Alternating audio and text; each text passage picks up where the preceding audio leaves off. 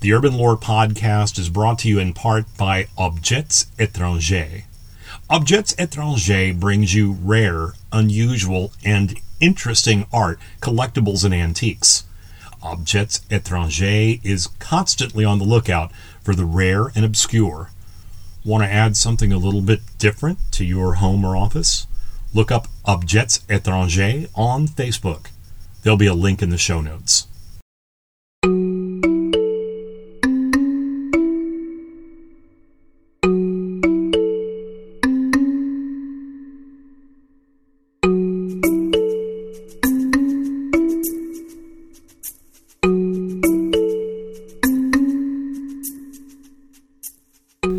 Welcome back to the Urban Lore Podcast. My name is Tom Castaños.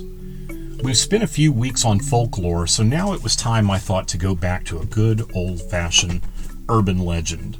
And this particular urban legend is about the Bunnyman Bridge. Near Clifton, there's a railroad bridge of the Southern Railway that crosses over one of the rural highways. And this has affectionately and unforgivingly been termed the Bunnyman Bridge. As we've talked about before with urban legends, you know, understand that urban legends are typically told uh, just outside of your actual experience. So, in other words, my friend's uncle told me kind of stories. They may have a nugget of truth in their beginning, but typically are not true stories.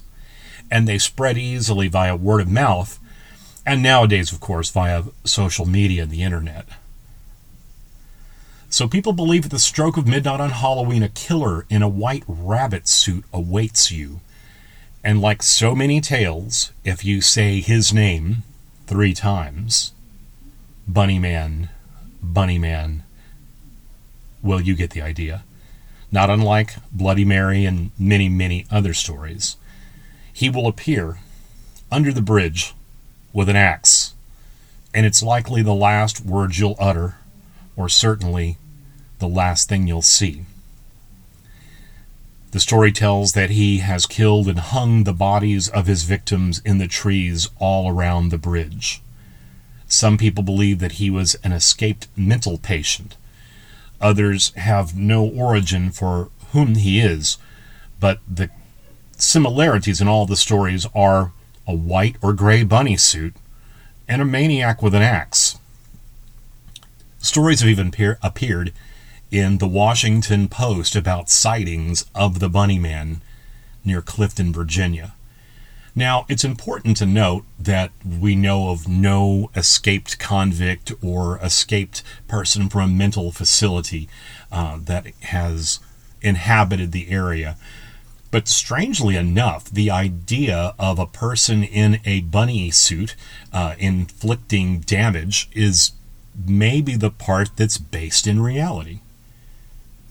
So there were two incidents in 1970 in Burke, Virginia, in Fairfax County, that led to the rise of this tale. One of the first one was uh, told by a cadet Robert Bennett and his fiancee who went to visit a relative that lived in the area and actually parked just off of Guinea Road to visit this uncle who lived across the street. As they sat in the front seat of the car, pretty soon a window smashes and they begin to see a, a figure moving around outside the car. Uh, well, needless to say, they gun it and get out of the area. And as they leave, they do actually find a small hand axe on the floorboard of the car that it had been thrown through the windshield. They heard someone scream, You're on private property and I have your license plate number.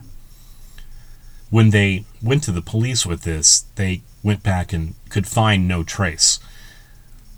Strangely, when they asked um, the young man to describe the person who did the attack, he had a very difficult time explaining or describing any particular facial, facial features uh, because of the speed at which it happened and all of that, and that's completely understandable. But he did remark that the man was wearing a bunny suit. Now, be clear, his fiancee discounted the idea of a bunny suit, and she actually thought that he was wearing um, headgear similar to a Ku Klux Klan headgear. Um, but that's, again, it all happened so quickly, there's no idea whether or not this was true. The second report happened less than 10 days later when a construction security guard named Paul Phillips approached a man who was hacking away at a piece of uh, porch on an unfinished home in a brand new subdivision. This man was, in fact, wearing a bunny suit and screamed to the security guard, Get off this property, you're trespassing. So, a very similar motif to what the individual is said to have proclaimed to the two young people in the car 10 days earlier. Once again, through lack of evidence, they could not really find anyone. Although the security guard gave a little bit better description of the individual, saying that he was uh, maybe 20 years old, 5 foot 8, weighed around 175 pounds. He said he chopped at the porch post with a long handled axe, and again, was wearing a bunny suit. Well, that's all you needed to make this story just take off. And over the next decades, the area around the bridge has been considered, you know, one of the scariest places in the United States, as told by the Fox television TV show. So there was an individual with an axe at least once in a bunny suit, and perhaps twice, but no one was ever found again. And as I said earlier, there were no verifications of any uh, inmates that had escaped, and no bodies have ever been found hanging from trees. It's said that he even ate someone's pet rabbit. Uh, none of this is verified. But then again, that's the best part of an urban legend, right? We we don't need that verification. And in reality, if you get the verification, guess what? It's no longer an urban legend. So I think sometimes when it comes to urban legends that we enjoy telling around the campfire or in the basement with the teenage party sleepover, we don't want verification because we have verification, it takes the fun out of it.